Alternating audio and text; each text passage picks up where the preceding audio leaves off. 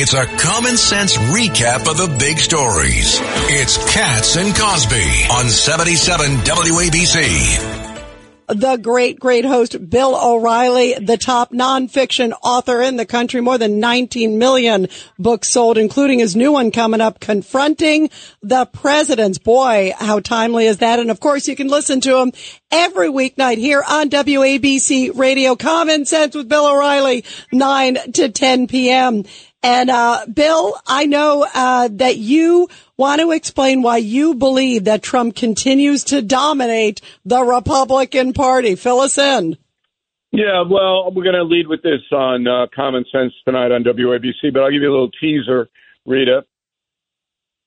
So, in a regular primary, you would have a competition, um, particularly if there wasn't an incumbent, and Donald Trump is not an incumbent.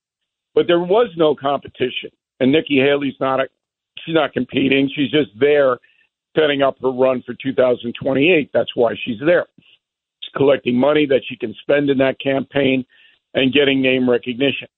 The reason that Donald Trump dominates the way he does is because Republicans at this point, most of them, don't just want a president who's conservative. They want an avenger. They want somebody to go after the progressive movement and punish it. Nikki Haley obviously would not do that, nor would any of the others who decided to run against Trump, with the exception of maybe Ramaswamy, who obviously is not ready for that office. He's just not. Maybe in 10 years he will be, he's not now. So the Republicans are voting conservative principles, but the main priority is we want him back so he avenges what the Biden administration has done in the past three years plus. That's why his lead is insurmountable. Uh, John Catsimatidis, do you have a question for Bill O'Reilly? Well, I mean, look, uh, I know uh, Donald Trump for 45 years, and, and I certainly do support support him in in this uh, acumen. And in the dinner party we had tonight in London, uh, the big discussion came up, and uh, and we said that look, uh, Donald Trump has the testicles to go out there and do the right job for America. And uh, I tell my close friends that don't like Donald Trump, hold your nose and vote for the guy that can do the job.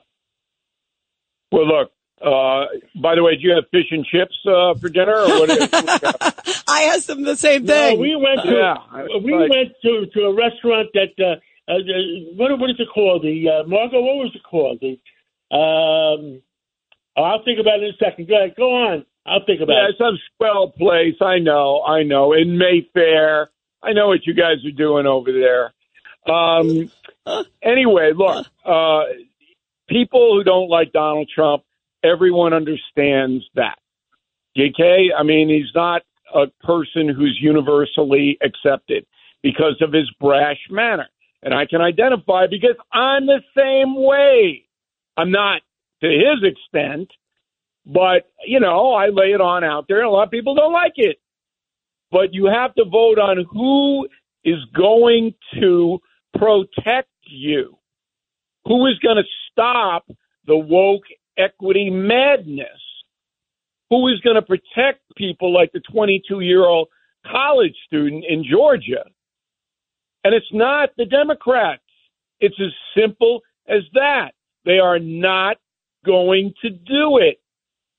You know, uh, Bill, so, what did you make of the fact that the, speaking of the border and everything, the fact that Biden has now just suddenly announced he's going because he found he out Trump to. is going, right? He has to. He has. What is he going to do? What he, he I'll, I'll tell you what he's going to do. He's going to blame the Republicans for not passing that legislation, the border legislation, which I never would have voted for had I been in Congress or the Senate, because it doesn't stop the problem. The problem is catch and release, no supervision. That bill didn't do anything to stop that. It just brought the numbers down a little bit at great expense to the taxpayer. Why would you vote for that? You got to stop catch and release. Have to and the Democrats and Biden don't want to. That's the issue. Yeah, Bill. By the way, I agree. I never would have voted for that bill either. It it is insane, and yet they're trying to turn the narrative. How much yeah. you how much you think this Georgia case? It is shocking because I think it is every citizen's worst nightmare, and certainly every parent and, and every woman out there worst nightmare of what happens when you have an open border. Here's a guy, as you know, he comes to New York.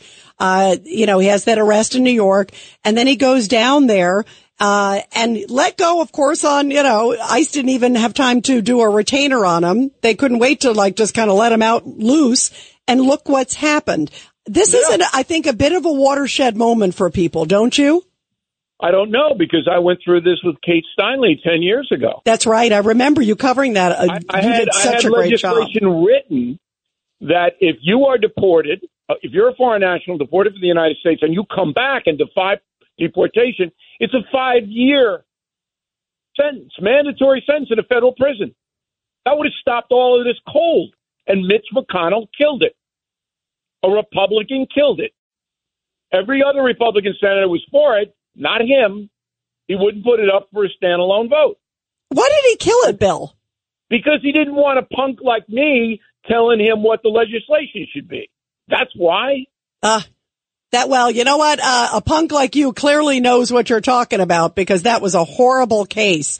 And uh, if they had passed that Kate's law, that Laken Riley would be alive today.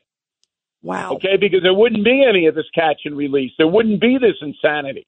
Do you know how many people get deported and come back here? Hundreds of thousands of people. They don't fear anything. They get uh, reported, and we have to pay for the deportation, the plane flight, and they're right back. Absolutely. I mean, just insane. The whole it is, thing. It is disgusting. John Cats? What about it, Rita? Yeah, you know, it is disgusting. This revolving door. Don't you think, John? I mean, it is. And this case just epitomizes it. Everybody's talking about it here because this guy uh, never should have been let out. He never should have been in the country to begin with. And yet it continues and continues. Somebody has to be eventually held responsible and what the Democrats are afraid of is that Trump is going to hold them responsible. I mean, uh, the DAs that let people out and uh, then they commit murder. Does that mean the DAs are, uh, uh, uh, you know, involved in that murder? I want you, you know, I think people should think about that. Accessories to the fact. You put a killer back out on the street and the kill and the guy kills again, you're an accessory. Period. Yeah, absolutely. And John, before we go, did you figure out uh, what, where you went for dinner and what you had? Uh, La Petite Paris or something. Uh, La Petite. Uh, and I knew restaurant. it. Used to have well, one. You go to a French restaurant in London. Was it good? It was excellent. Oh, Bill O'Reilly, thank you. We got the answer to that too. Thank you, Bill. Great having you on, my friend. And everybody tune in to Bill tonight, of course, at 9 p.m. Thank you, Bill, so much.